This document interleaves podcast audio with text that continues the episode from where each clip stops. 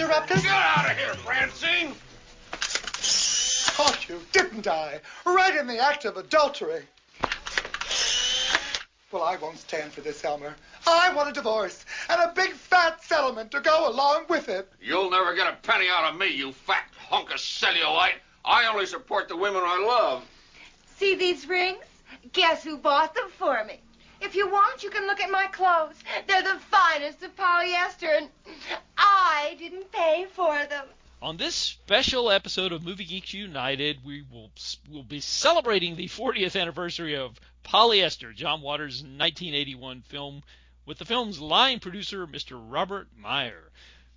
Uh, Mr. Maier has written a book that was published about 10 years ago called Low Budget Hell Making Underground Movies with John Waters, which recounts all of his uh, the the many years that he spent making films with Mr. Waters. It's a it's a great read. I would highly recommend it, and we're honored to have him on our show to talk about polyester, which uh, is an interesting uh, watermark in the career of John Waters, I would say. And so uh, let's. Uh, I guess the best thing to do is to give a little bit, if you don't mind, just give our listeners a little bit of info on how you became involved and how you met John Waters and uh, became part of his team there for a bit. Well, thanks for initiating this whole thing, the podcast, Adam, and uh, uh, I certainly appreciate talking about it. It's it's it's in a way seems like yesterday, but in reality, it's what almost 40 years old. uh, and uh, so I'm happy to to do it. And with uh, female trouble, uh, I worked at the University of Maryland, Baltimore County, uh, which was kind of a new branch of the University of Maryland out in the suburbs of Baltimore.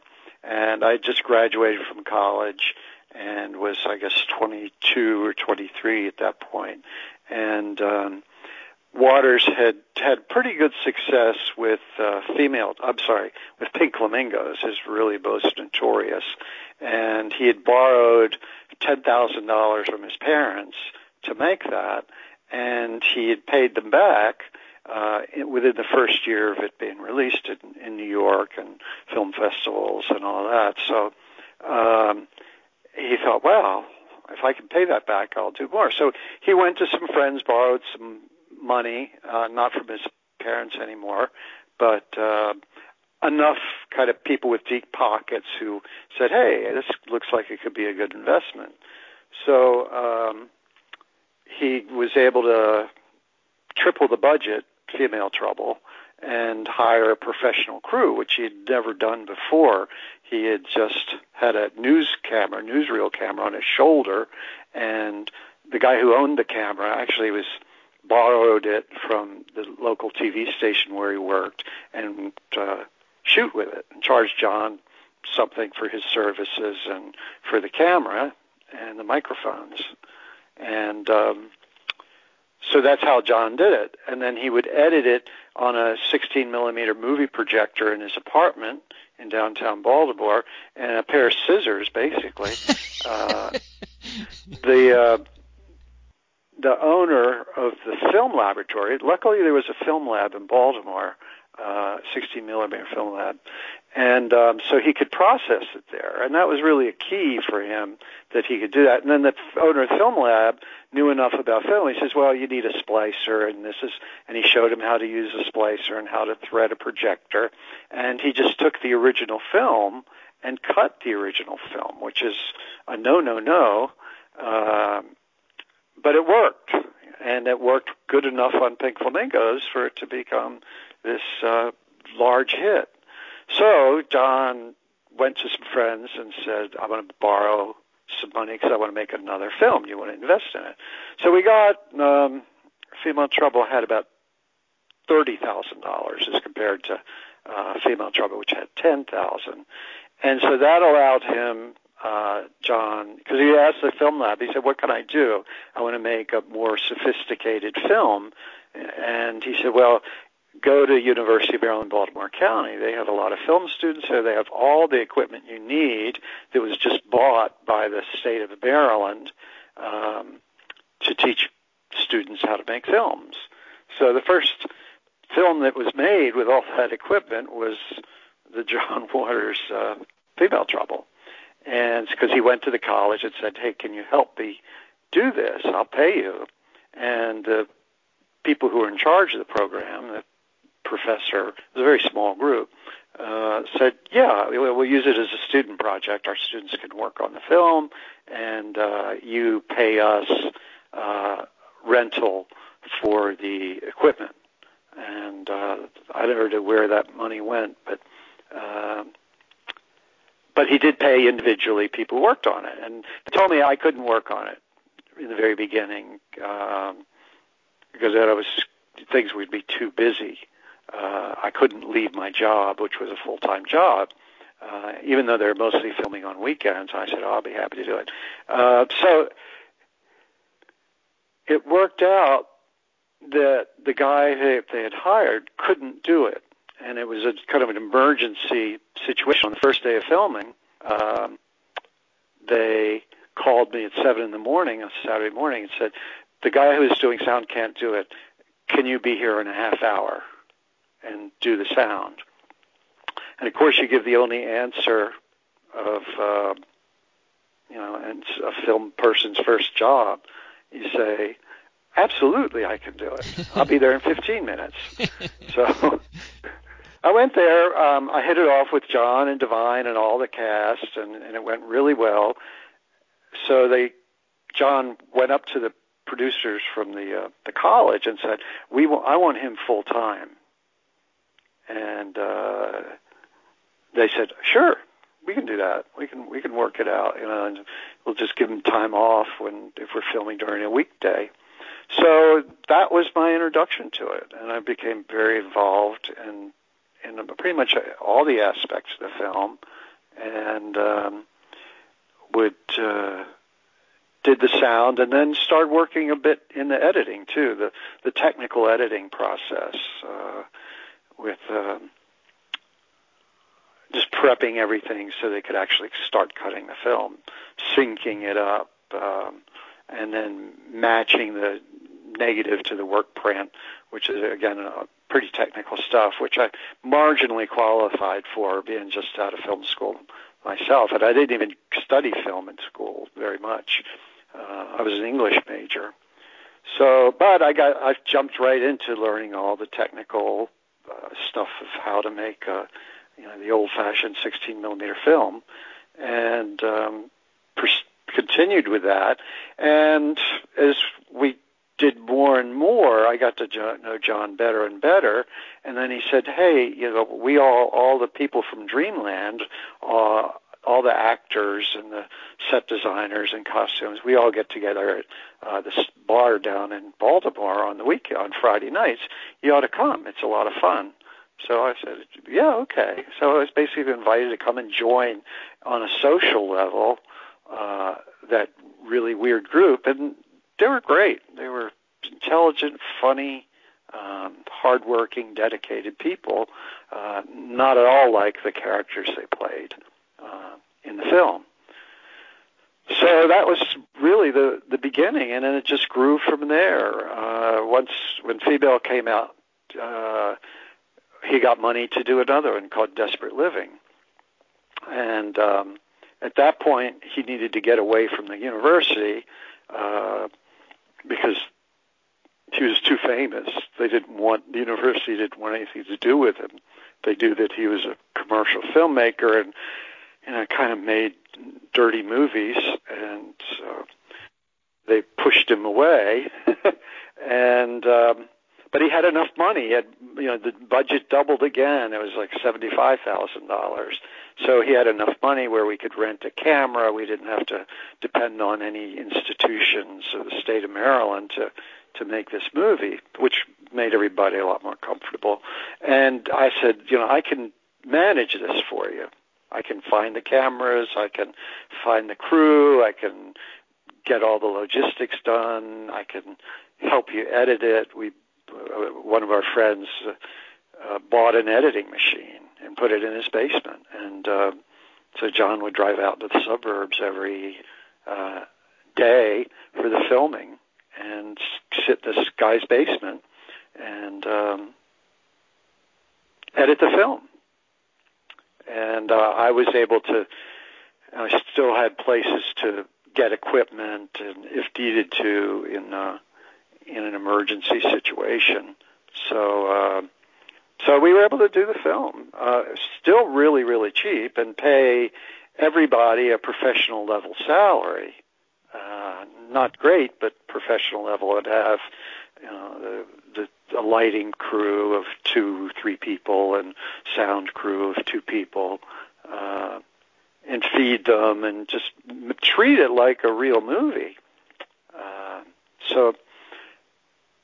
Desperate Living came out. It wasn't really a great success, but kind of enough to generate some momentum there and uh, we never knew where it was going to go. So at that point, um, I had moved to New York City, and we weren't sure if John was going to be able to make another film uh, because the economy wasn't great, and um, we. I was working on a bunch of low-budget films in New York City, and kind of you know, advancing in my career in the film industry and um, so John called me one day and said, you know, I've found money. And we we still ch- we, we stayed in touch as good friends, and he was always trying to find money after Desperate Living and Female Trouble, neither of which um, did well financially. And he didn't want to keep making fifty thousand dollar films; he wanted to make a, a real budget. Um, so he was able to connect through all of the different connections he had made with um, the, a guy who had uh, produced the Rocky Horror Picture Show. I can't remember. You probably know his name. Michael. Michael White, I believe, is the. Michael White, right? Um, so he ran into Michael White, and Michael said he would put up three hundred thousand dollars for polyester and um, it would have to be a real movie. so that meant 35 millimeter film, and it needed to have a lot of gimmicks. So um, so you, you need to have a name star, uh, 35 millimeter, and um, you know a real soundtrack, a scored soundtrack that uh, was not just lifted the way he did with Pink Flamingo. Oh, sure. He just stole all the music. Right, yeah. Which he since paid royalties mm-hmm. on. Uh, you know, it's like 20 years later, but but he did. when they did the re-release of uh, his stuff for Criterion, uh, they uh, part of that money deal was that he had to pay the rights, so they were very expensive. Uh, but it was done. It was over. So um,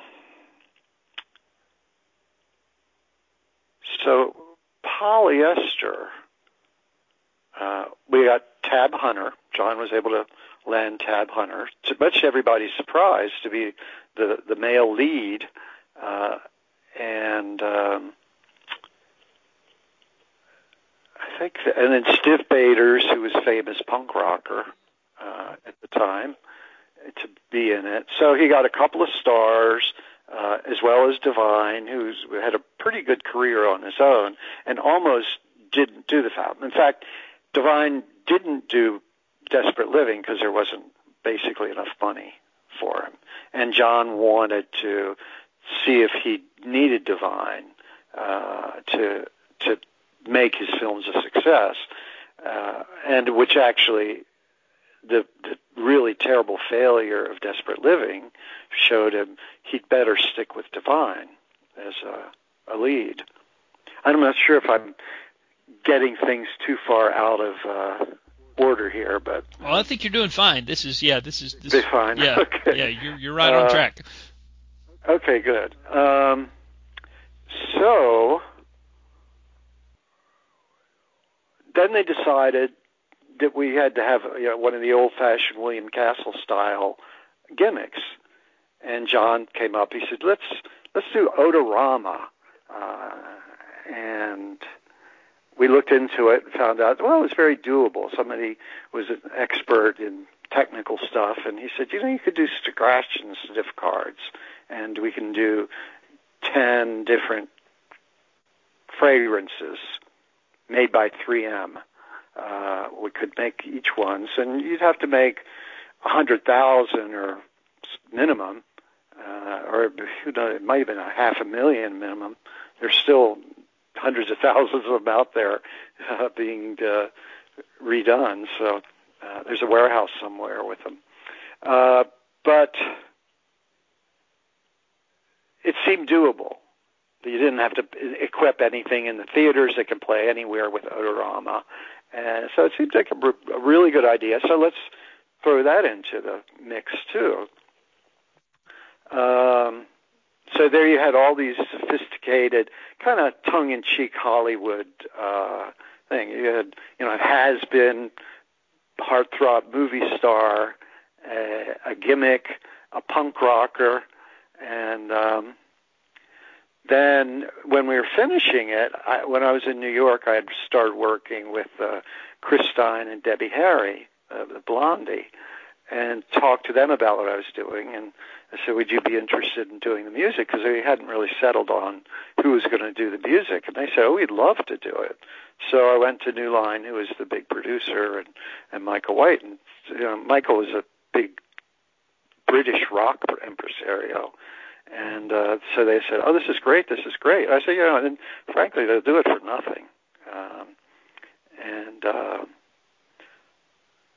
so that was the whole package that we thought was going to really take the film to the next level, and still be faithful to all of the uh, the underground spirit of John Waters films. And uh,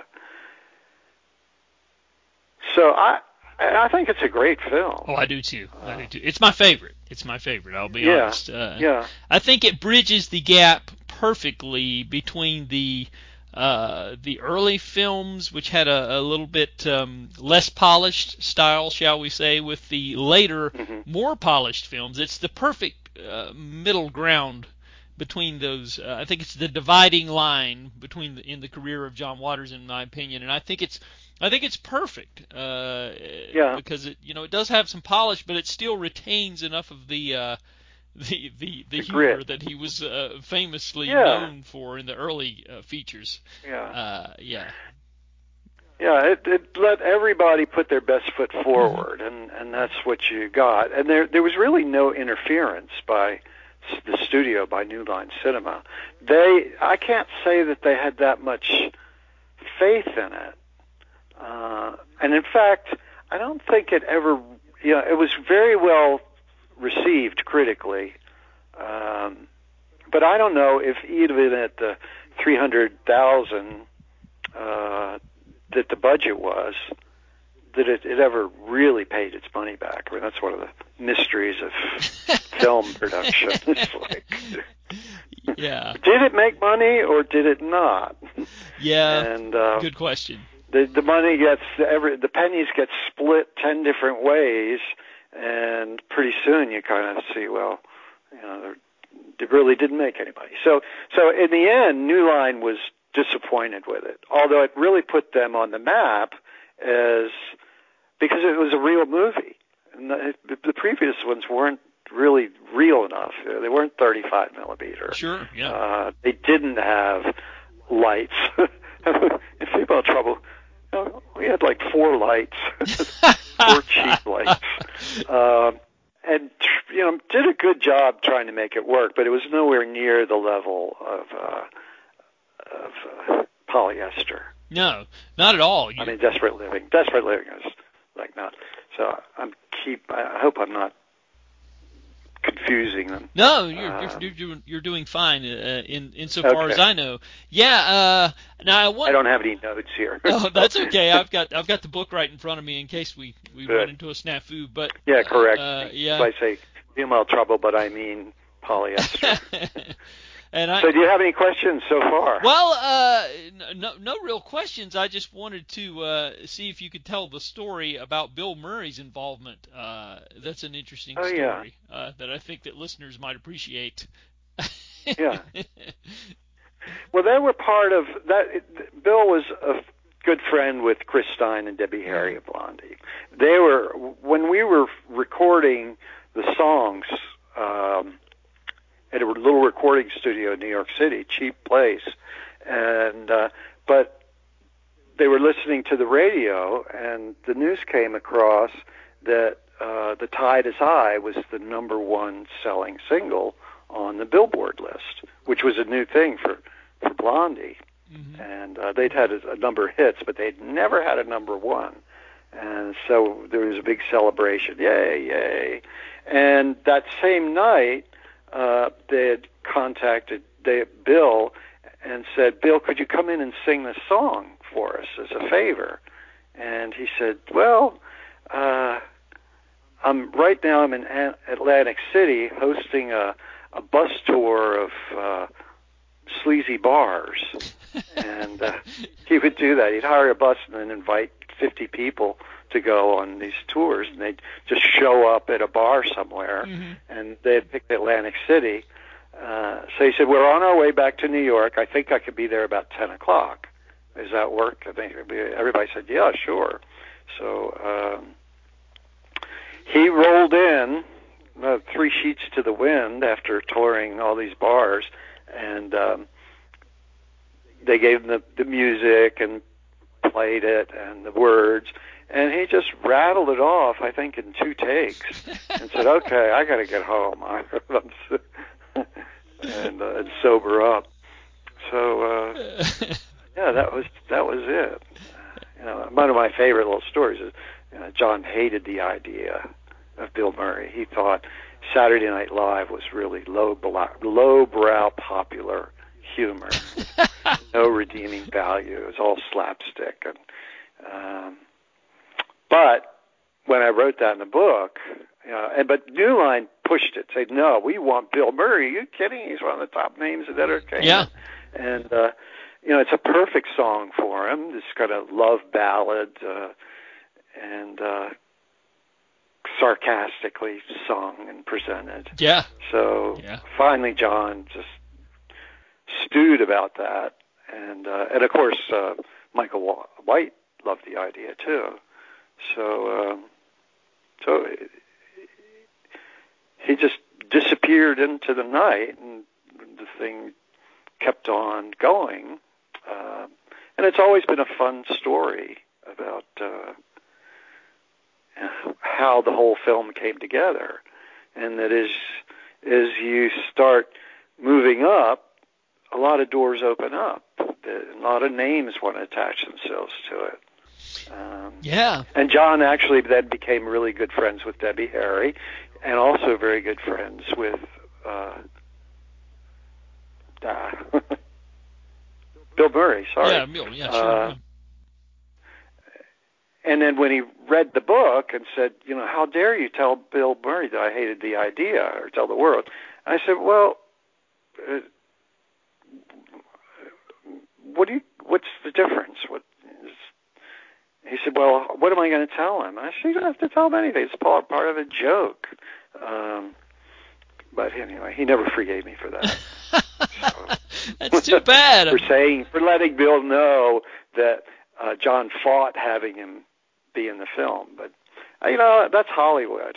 That's Hollywood. Your your the, the, your main en- enemy is your best friend the next day. Yeah, that's true. So- And and and opinions change. Uh, We grow as Yeah. as, as human Mhm. beings, and we you know the things that we didn't like yesterday we might like tomorrow, and so things you know they do change. But yeah, there are uh, there are a few interesting other interesting stories uh, about this about uh, polyester um, that I wanted to go over that might be of interest to the listeners. Uh, I think one was the uh, well, you already covered it, the Odorama. Uh, but then there was Yeah. the uh, the issue of um, Divine, and by the time that you guys went into production with Polyester, Divine had a manager that he had not had uh, prior when you uh, were working on Female Trouble. This uh, Bernard Jay had become his Yeah. uh, his uh, agent basically, and uh, so there was a little bit of an issue there, I think, in terms of what Divine was going to get paid. Uh, Yeah. And so I, I thought that might be an interesting story to tell uh, about that. Yeah, because I mean, Divine was making a lot of money. He was traveling, Mhm. uh, doing shows all over the world. I mean, he was a worldwide figure, way more than John was, and so there was this sense, well, we can't really afford him, uh, and if we're going to spend fifty thousand dollars on a, an actor, better to spend it on Tab Hunter, uh, who's really a you know was at least uh, a marquee name that that everybody knew, uh, whereas Divine really a very small amount percentage of the population around the world knew him. You know, it was very underground, very gay uh, audience that he had. So. Um, so they decided to. Uh, I see. Where am I going with this? uh, so uh, they went to. The, there was a big powwow of the money people, Right. and they said, "Do we want Divine or not?" And John was extremely insistent that Divine be in the film. Uh, he said he could, he could not make a film with Divine, and they proved that when they tried to make it without him for Desperate Living. And he said, "This is the most obvious thing in the world. You know, don't even go forward with this film if we can't have Divine in it." So they they did. They they came up with a compromise amount for Divine, and um, he was in the film. And you know, it was maybe his greatest role. Is sort of beginning the crossover of you know, playing a, a real woman and not some demon like he played in uh, Female Trouble and uh, Pink Flamingos Right. Yeah. that he was, could play a real character actor and do a really good job of it. Yeah. So um, that sort of showed New Line about what to do. But you know, uh, to make a longer story short, that um, the next film, Hairspray, which was then a real jump up, where that was a multi-million dollar film. Um, that uh, you know, Divine's playing of that role um, made the film, made the whole reputation. It made millions of dollars. Uh, it wasn't John Travolta; it was Divine that really kick-started the whole hairspray uh, madness all over the world. I mean, it's still being done as a play in middle schools in Ohio or Nebraska or Montana. Um, so that was the pivotal, a real unrecognized pivotal decision where they said, okay, we need to pay. This will pay off in the long run to have Divine be in uh, in polyester. Yeah, I think originally they only had five thousand dollars in the budget to pay him, and uh, they, I think, uh, according to what your book said, it, it turned into fifteen thousand plus five in expenses is what it wound up because John Yeah, called them yeah. uh, incessantly on a daily basis. Yeah, yeah. but the other interesting, So budgets go up. Yeah. They go out the window. They go up, and you just if you're committed and into it, you look at well, we've put three hundred thousand into this. Um, we got to put more. Yeah, that's And it was the same story in Hairspray. Um, they kept on cutting the budget, cutting the budget, cutting the budget. That it had been approved, and but that New Line came in big time with it and brought in a bunch of folks from Hollywood who demanded, who are much better at demanding money than I was and getting it, and uh, so you get into the point where you can't walk away from it after you spent hundreds of thousands of dollars. that's right. You just have to pony up another five or ten, and usually, usually in the film business, that'll s- snowball into millions. I mean, there are plenty of famous films that have doubled and tripled in budget, and you know, probably everything that uh, Elizabeth Taylor was in. And, yeah, a good portion of them anyway, for sure.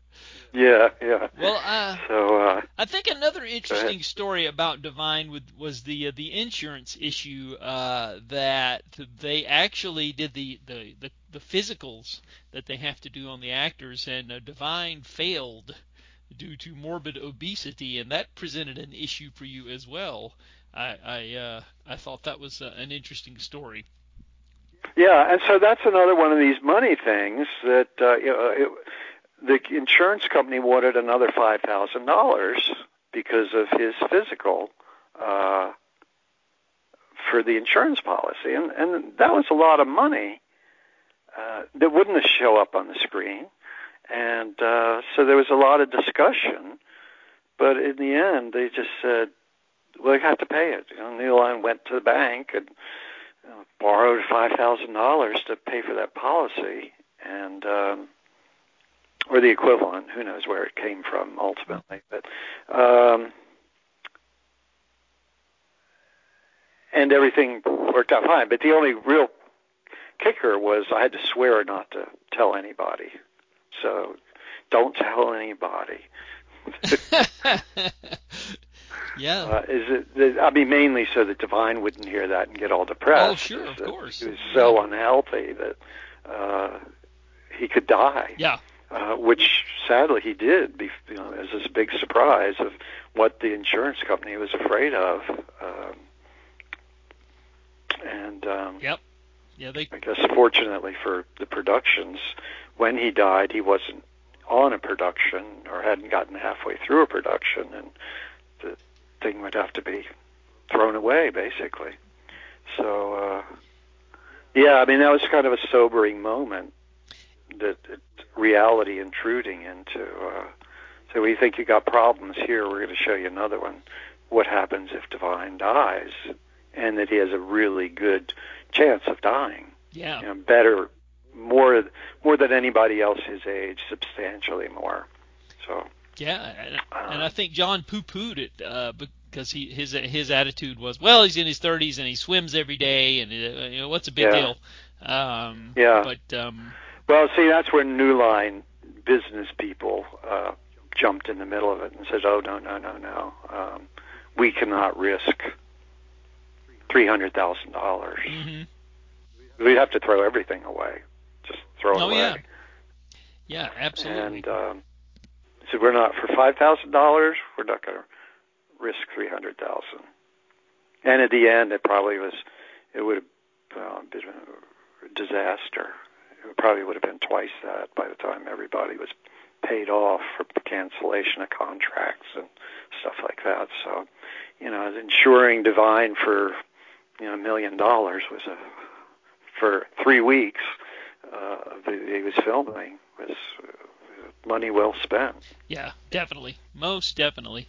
Yeah. Um, so another issue that popped up was the fact that Tab Hunter obviously was a member of the Screen Actors Guild, and this was a non-union film. So this was another challenge that you had to uh, navigate, shall we say? Uh, yeah, yeah. And I thought that was an interesting uh, thing to talk about a little bit too, and, and what eventually happened with that situation.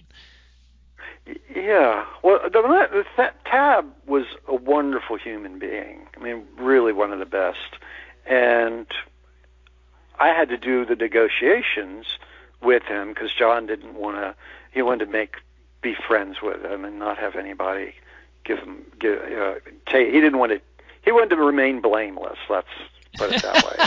So, but he was floored that uh, how much money tab was going to cost because the other thing he wanted was a, a round trip first class plane ticket uh, from L.A. to Baltimore and back, paid up front, and um, those are expensive. Oh yeah. Um, and uh, there was no no place in the budget for it, so uh, I told John, I said, you, you know, somehow you're going to have to get money, primarily from New Line, and um, it's just part of the deal. You know, it's nothing against you or anybody else, but if you're going to bring in Hollywood stars, they don't want a flying coach. And uh, he didn't really understand that. I didn't really understand it. But if you have traveled with celebrities, you understand that they are targets of uh, attention, and people. The biggest jerks in the world will walk right up and say, "You know, I didn't think you were any good at pink flamingos. You should be ashamed of yourself." And you know, they're doing, they're pulling the crap in public and embarrassing you just because they can and they're they're kind of bullies and rude. So that's why you fly first class, and because uh, um, the first class passengers don't do it. It's only the coach people who think that they can give you a hard time that uh, because you're uh, supposedly a millionaire. But anyway, Todd, uh, not Todd. it's his character in the film, Todd Tomorrow. Yeah. yeah, Todd Tomorrow. You're close. yeah, Tab. Um, said he really wanted to do it, and he would do it for the money, which was really pretty low, uh, and he could put it in his schedule because uh, he didn't really need, need the money. He was he had enough money from the movies that he had done. It was well invested. He was a smart guy. Uh, he had a horse farm in Los Angeles that he really spent most of the time, and he could go out and do dinner theaters for like a week of shows and make fifty thousand dollars. So um, we were paying him that much for three weeks. So he'd already said, well, you know, in, in three weeks, I'm I could be making the same amount of money in a week, and so I'm to give a huge discount. Uh, I just can't afford to do any less, so, which made sense. Um, and you couldn't fight it. And he didn't know John, um, but he liked John. He liked Divine a whole lot. Uh, he liked everybody. He was a very likable person himself. But you know, he had standards that he wanted to keep, and that was uh, you know, you need to make a certain amount of money, and he needed to fly first class round trip. Uh, and in exchange, he did a lot of press. Uh, he paid for himself in the press, doing interviews with all the national magazines, none of which would have happened if he weren't in the film. Which is what the the whole thing. Why you buy a big star is you can they'll pay ten times what you paid them back in uh, free publicity. So um, yeah, that's uh yeah that's yeah that was a wise investment on their part, and I um like I said I knew it was a, a, a non-union film and that. Uh, oh yeah, yeah. I'm sorry. I, no, I no, no. It's okay. I, I, was just curious about how it came. It kind of came back to bite you. I guess is the point uh, a little bit. Well, no, not really. Um, you know, as I recall, uh, which I'm pretty sure, is that I told him about the union, and he said, "Well," he said, "I haven't been in a film in 15, 20 years. I do all my stuff on stage. It's it's all non-union." At the dinner theaters. He was a big dinner theater. That's right. Uh, and he said those are all non-union. They're in little podunk towns, and then they pay me, you know, five thousand dollars to come for three performances because they know they'll sell out and they can make money, and so it, it works out just fine. Now, I have no need to be in uh, the Screen Actors Guild or the uh, stage actors, and uh, because he he thought he would never be in another movie. Yeah. That he'd need it. So um so he said I we were I was surprised that he would uh, pretty much re- throw away the rest of his film career by being in the film.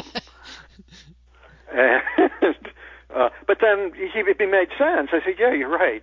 I mean, nobody's really interested in you except as a freak. Uh, uh, and um, I don't know how many people really went to the film because Tab Hunter was in it. Uh, it kind of, I don't know how many new uh, fans John got, or how many more people just bought a ticket to uh, polyester because of the uh, Tab Hunter. But you can say that about all of it. How many people went because it had uh, Odorama? How many people went because it had uh, soundtrack by Chris Stein and right. uh, Debbie Harry, how many people went to it? So, but uh, you know, ultimately, you start adding it all up, and you say, well, you know, individually, each thing may not seem like it makes a big deal, but all combined, uh, it certainly helped. Uh, and um, but and, and which things do you cut out? What things do you keep? Oh yes. To keep on budget. And nobody knows.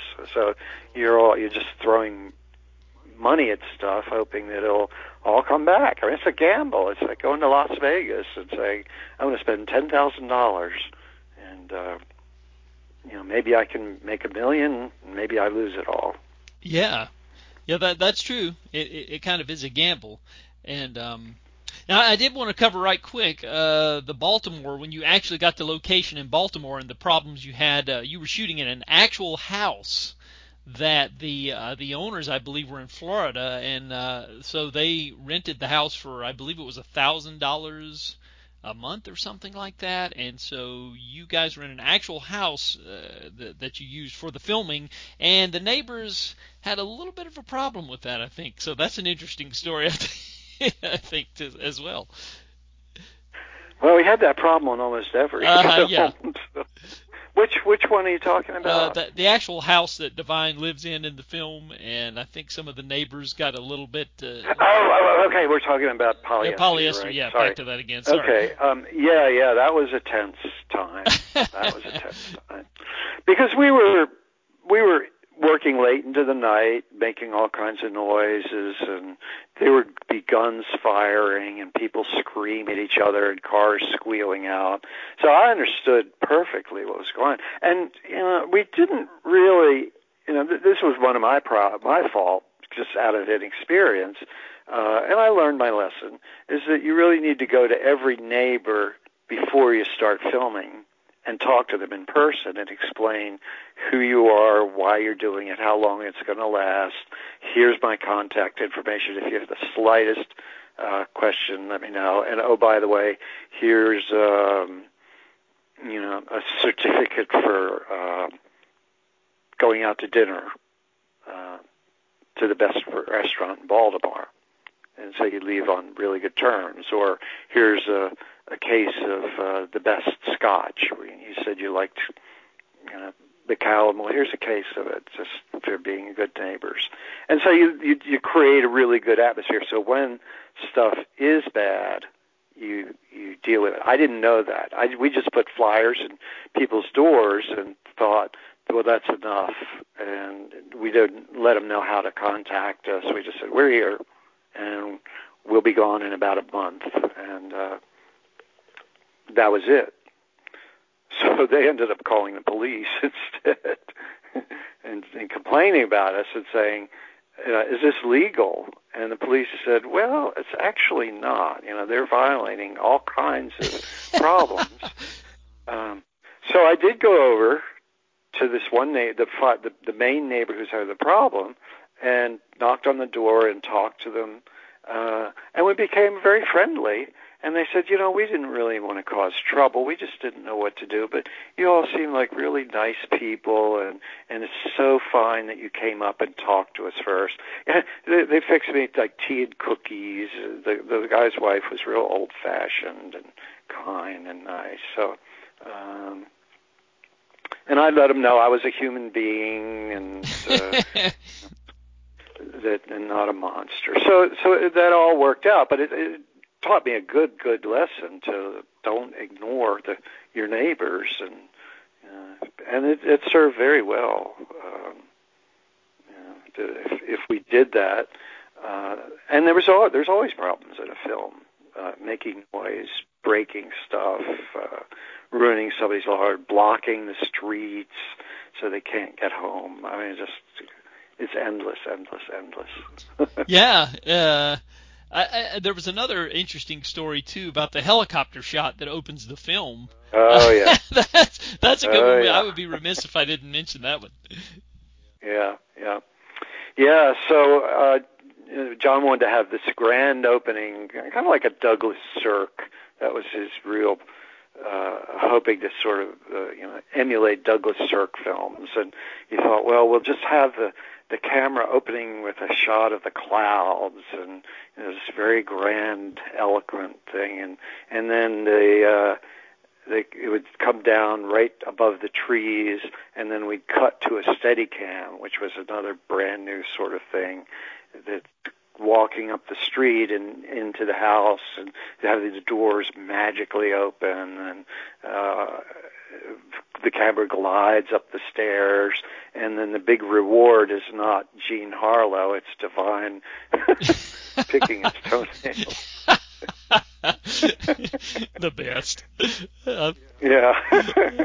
So it was great great opening. Mm-hmm. um, but yeah I mean we had the helicopter uh we we had done a couple of passes, maybe three passes, and then uh, I got the uh, one of the guys who was the assistant up in the helicopter with the cameraman called me on the walkie-talkie. He said, "We got a problem. We have to. We're landing immediately."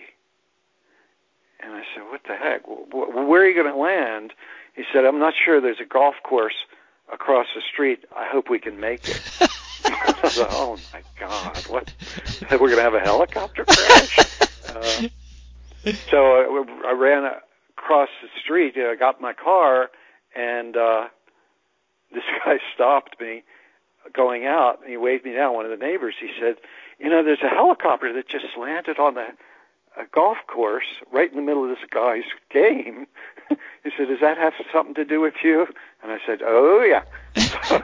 I dashed over there on under the green, and there were these golfers walking around, and uh, the helicopter pilot was walking towards the clubhouse, and the guys had grabbed the cameras and the film out of the helicopter while the rotors were still spinning, and he said, uh, he said, to everybody, the guy who's in the helicopter, one of my, my guy who's assisting the camera, he said, "Everybody get away. There's a good chance this is going to blow up because the engine was was cooling down too fast." So we were yelling at the golfers, "Get, get away! Get away! It's going to blow!" so then the cops came, and everybody felt sorry for us. Um, and so when the guy sent me the bill for the helicopter rental, I said, I can't pay this. Uh, you know, the helicopter broke. I'm not going to pay. Yeah. Yeah, yeah, I know you make mention in the book that for years afterward that uh, both New Line and John Waters would get uh, bills from the helicopter Yeah. company. They never paid them. So they just kept Yeah. throwing them away. So in a way, that was a kind of a it was uh, you know a, a budget saving method. I mean, we had to resort to that with every opportunity. How are we going to save money? Uh, like all the beer that Divine drank when it was an alcoholic, it was all donated by Tuborg Beer Company. I was getting into that. You just you took you stole my thunder. That was my next question about the product Okay. placement. Yes. yeah, yeah. Um, Yeah, and Yeah, it was. I mean, people said, uh, "Oh, it's a movie. Sure, we'll supply the beer if you're going to show our beer." And I was like, God, you know, we probably could have been sued for defamation or or something, but it never did. Tuborg Beer went out of business a couple years later too. So uh, it was like a what is it? Tuborg, the, the beer of Danish kings. and they delivered cases, you know, just like dozens of cases. In fact, was, everybody was so sick of Tuborg beer, they were really mad at the rat party. That was the only beer still trying to get rid of all the yeah, beer. right. And I think, I I think I found there was one guy who said, "Well, I got a friend uh, who owns a bar." He said, uh, "You know, he said he'd take 20 cases if you know for like a dollar a case if we wanted to sell it." And I said, "Yeah, let's do that." yeah, you were Even though it's totally illegal to sell beer uh, without a license. That's true. And you were thinking about actually having a yard sale. bar. Yeah, sorry. yeah, this is uh yeah, and then uh in in the book you said you make mention that the big insult was you actually went and bought Heineken's because everybody was so tired of drinking two oh beers. yeah, that's right. Yeah, you wouldn't do it. Don't you dare show up with that Tuborg. It was a really cheap uh, beer at the time. It was it was actually Na- Baltimore's National Bohemian in a a, a, a copper looking can, Yeah. but it was the same brewery that brewed the the cheesy uh, National Boh. That uh, they bought the name Tuborg somehow to do it uh, you know, in the U.S. or maybe it was just for Baltimore. I don't Mhm. know. Yeah, it's interesting some of the uh, the product placement that you wound up getting. You would just call the Pepsi marketing office and tell them you were making a movie, and uh, next thing you know, you got 50 cases, and then you uh, they. Yeah, yeah, yeah. That was the the beginning of product placement. Uh, yeah, It was something that I had discovered along the way that you could do anything. We'd we'd go we'd go to the bakery. It's like this little corner bakery and say, you know, we, we need a cake to appear in the movie. We'll give you a credit, and they they get like three or four of these coconut cakes, and uh, and Divine would be sitting there guzzling, eating them like just ripping pieces off of it and stuffing it in his face. I don't know how how proud they'd be to have their cake treated that way. I think Pep- Uh, Pepto Bismol actually sent you a shipment as well, hoping they would get one of those. Yeah, yeah, Pepsi, and you know, John Divine guzzling down the Pepsi. Of course. Uh, and just trying to kill his hangover. That was. Yep. Yeah. It's true. Well, it, well, it helps to feed the uh, the crew, I guess, as well. So it all kind of ties it ties together. Oh yeah, it's a big money saver and, and easy. We didn't have to go buy it. They just they they send a big delivery truck and just Mhm. drop off, yeah, drop all the stuff off. and I think, according to your book, the uh, the the food budget was only 113 dollars a day. So that's uh, that was a good supplement Yeah, too.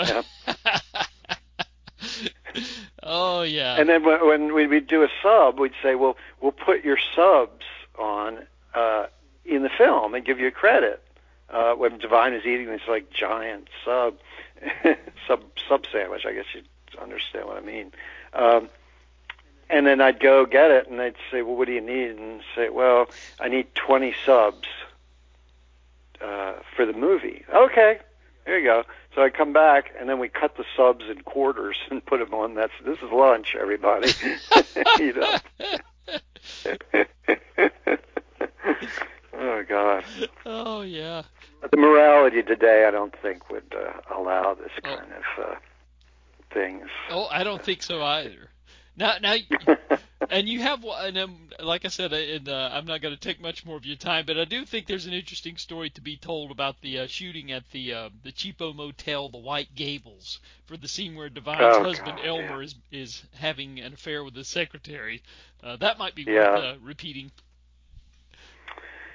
Yeah, so um so we thought we could just rent a room, right? And uh for thirty dollars and we uh, then suddenly all these trucks pull up our lighting truck and the camera truck and and all the, the art director was in there uh, rearranging all the furniture i think at one point we we pulled all the furniture out of the room and put it on the parking lot and uh so finally, the owner of the hotel came out and he says, "What are you doing here?" this is a guy from India, Mr. Patel. he said, "What you do? What is? What, you're taking everything out? What's going on?" I said, "Well, we're making a movie." "Oh, you can't make a movie here." and I said, "Sure." I rented the room. "No, no, no, no, no. Get out of this here. Get all this stuff out." So then, of course, the the checkbook had to come out. All right, how much do you want for us to stay here? So that went down into the negotiations. And of course, there were, I think there were people screaming out in the parking lot. And oh, God. oh, The more I think about it, the, the less I'd recommend anybody to go into the low budget film business. oh my goodness. Yeah, this uh it's it definitely keeps you on your toes. You can uh yeah, th- there's no doubt about that. Yeah, well, Yeah. um before I sign off, I, but people love reading about it. Oh, so sure. Yeah. and, and I love talking about it too. oh I'm glad I don't have to make a living doing it anymore. well, you definitely have the you definitely have a um a, a well house full of great stories. Now, I will, uh, before we uh, sign off here, I do want you to talk a little bit about Edie Massey, who's uh, you know part of uh, John's repertory of, of players, and of course you made a, a wonderful little uh, documentary film, uh, Love Letter to Edie, which you can get Yeah. online. Uh, I think it's at your uh, your website and uh, places, and it's an extended version of the uh, the documentary that uh, it was on the original polyester laser disc, I believe, and then Yeah. uh, and uh-huh. then so you've got Yeah, it's it usually would play on with John's films from the very beginning. You know, right after I met them and worked on Female Trouble, that's where I met Edith, and I thought, you know, like everybody, thought she was an amazing character. And I said, "Can I make a, a documentary about your life story?" And she said, "Sure." And I talked to John about it. He said, "Oh yeah, that would be really great." So I got all those people who the Dreamlanders to play little parts in the reenactments, and um, it was the same sort of thing. I, you know, I was like 24 years old and didn't had never really made a film before, so uh, I just felt my way through it. I had a cameraman who was really good, very experienced, so he made it all happen really well. Um, and it started out before video. There was no, there was no such thing as uh, VHS video at that point. So uh, I took it to New Line, and they said, "Oh, they'll, they'll they'd love to show it as a uh, a short when John's films played." And then um,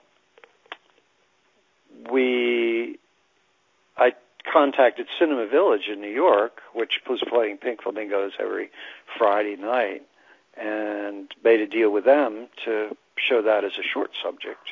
And that went on for years. And uh, every every I get the Village Voice. They always had to add the Village Voice, and it says plus, you know, it says the midnight show, uh, Pink Flamingos, and plus Robert Maier's Love Letter to Edie. And I I thought I had been won an Academy Award to see my name in Village Voice on Friday. and um, wow. yeah, and Edith pursued that uh, and, and had a whole different career doing music. I've, I've spoken to most. She was in and out of several bands that uh, were sort of punk rock, and play. They do tours across the U.S., but it never really took off. Uh, kind of like the the nitty gritty punk rock, all the local punk rock scenes in the United States. They they didn't last very long. Yeah. And Her cover version of Big So- Girls Don't Cry uh, still gets played on the Dr. Demento show occasionally, so and it was a staple Oh, yeah, for many years. So yeah, yeah, it's in it's in a lot of uh, there are a lot of comp- compilations Yep. that uh, she has, and I have an album where she's on the cover of uh, John Cougar Mellencamp. Uh, her picture, so, uh, somebody gave me once, and so I have that framed. yeah. Uh, Now she, I was always, uh, uh, it was my understanding that she had trouble memorizing her lines sometimes. That that that could be problematic. Uh, that she would uh, occasionally have a have a little problem there. It was mostly with John. Mhm. Um, you know, with my experience, she didn't have a problem with it at all. Yeah. But she'd only have like six or seven words of her dialogue. But when she was telling her story, she didn't need anything. Oh, uh, sure, It was, but trying to speak in John's words, which can be really difficult. You know, he's he's no Shakespeare, uh, and things get get get long and drawn out with weird words and uh, things that don't really make sense. A lot of them are kind of uh, gay uh, uh, telegraphing. Or, uh, yes. they've got a lot of meanings, and she's saying things that the gay audience would get and laugh like crazy, but she didn't know what she was talking about at the time. yeah, for sure. And um, Wow. just went along with it. Yeah. With She it. was a trooper. She was a real trooper. Yeah. Yeah, Yeah, I wonder what's going to happen with her memory. Um, I do too. Yes. She really deserves. I mean, there's a lot more stories in that whole thing that um, need to be told. I mean, luckily, you know, I got the book, but I'm, my book's the only book that's not been written by John uh, that's out there. That's true. Yeah. And you know, frankly, the people who could tell those stories are disappearing pretty quickly, and uh, I'm not sure where it's going to end up. Um, you know, the, the, the, uh, everybody in that troupe could have written their own book. Oh, no doubt, no doubt about that. And and it would be very interesting and a real good portrait of the '60s and and '70s. So, yeah, uh, it would be great if somebody did an oral biog, uh, an oral history, I guess you would say, uh, of of that of that time and place, Yeah. and just get together all of them and have them all to, you know, uh, chime in with their comments. I think that would be a good format to to follow, possibly. But Yeah. uh, but anyway, I'm a, I- I'm afraid that Johns uh, doesn't want anybody to steal his thunder. yeah, and uh, you may be honest. or contradict him or uh, all of it is kind of you know he's the big chief and he wants to control what goes out there about him so you can't blame him for that but No. on the other hand No, not at all. Yeah. that's why that's why he's mad at me for writing and publishing the book well, it's your story to tell, and, and it's and it's very yeah and that's that's what you know I explained it to him but um, Yeah. you know and and other people uh, who I know were cooperating with authors and then John found out about it. I shouldn't really say this, but um, gosh, and it's being recorded. Uh, We can edit. John didn't like it that they were using their work with him as a venue to get more attention. Mhm, sure. Or I mean, he might might have been really legitimate. Well, he didn't want a lot of uh, bad feelings or wrong things to get out. So you know, all that has justifications to it. Oh yeah. But hey, that's the world. And uh, I did. I think this is in the book or somewhere, but I talked to Andy Warhol's biographer, hmm or who wrote a biography of Andy Warhol, and I said, you know, did he ever object to it? And he said, he cut me out of his life so fast Mm. and did everything he could to dis- to discourage or disparage me. Yeah. I said, oh, that's interesting. God. Yeah. And, um, said, well, thanks for the encouragement. you, you just you never know. So- You never know. Yeah. no. Well, polyester, the editing went pretty smoothly. I think uh, John edited in his apartment, and it uh, everybody remained uh, pretty well unscathed after the one month experience of shooting it, and it's uh, it's you know it's Yeah, yeah. I mean, it did a good, a lot of good for everybody. It really did. So I mean, that's why you can't, like like Edith says, it says I can't, uh, you know, I can't say, I can't say nothing bad about nobody.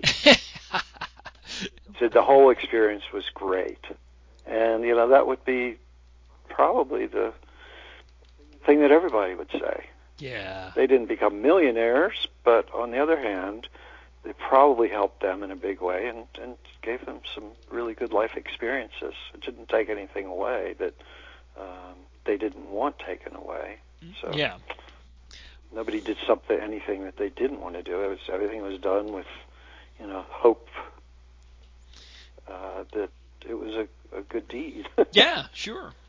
Well, I think I think it's a film that stands the test of time. It never fails to uh, elicit laughter from myself and and my my family as well. My kids are fans of it, and so we. Uh, yeah. Oh, really? Yeah, yeah, they're That's good. Well, they're- well, they're not. how old are they? Yeah, they're well, they're not kids anymore. My my daughter is uh, a, a fourth grade school teacher at this point, and my son is. Uh, Oh is- no, and she loves yeah, it. she loves it. That's She funny. loves it. We watched it. Uh, the Blu-ray came out last year, and we just laughed and laughed and laughed, and uh, it still holds up.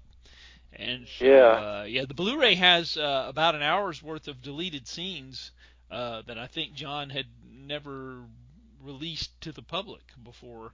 Oh, I have to get that. Yeah, it's it's I worth it, and it has the uh, Yeah. has the Odorama card uh, in it as well. So Yeah, uh, it's yeah. it's worth uh, it's worth picking up. Yeah, I uh, I would recommend it. It's it's a good uh, representation of the film. But yeah, there's some stuff there that's never been uh, that's never been uh, put out um, publicly. So, Yeah. so it was uh, it was In the da- in the uh, Laserdisc version, back when when when the Laserdisc early early 90s. yeah, about 93 because I had that laser disc. Yes. Yeah, it did include Love Letter to Edie in that that's correct. Yes. in the, the laser disc, but I guess the Blu-ray no. No, it doesn't. It doesn't have it on there. I, I wish they had, Yeah. but uh, you know, I, I don't.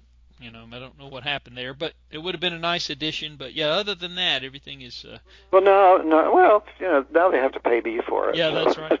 That's what it is. That's what it is. Yeah. Yeah. Well, uh, yes. And it's selling well. I mean, it's selling as good as it ever did, if not better.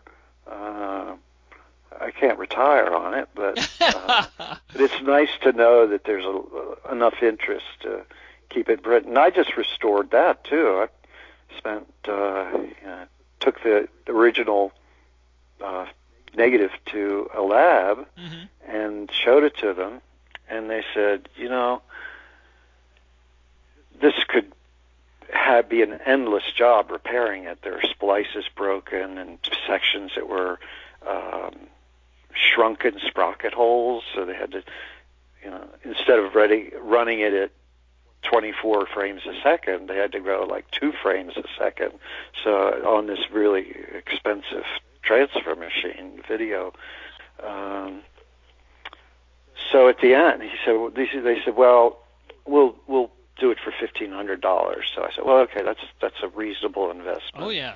And when they finished it, they called me and said, you know, we actually put about twenty-five thousand dollars worth of work into this, but we promised to do it for fifteen hundred, and we really liked the film, and we really thought it should be preserved. So um, Hmm. enjoy it. Good luck.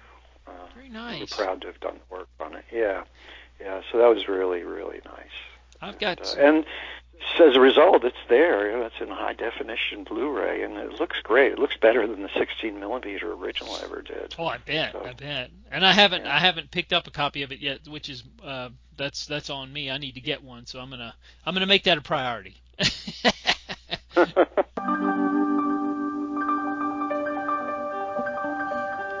We met, we spoke,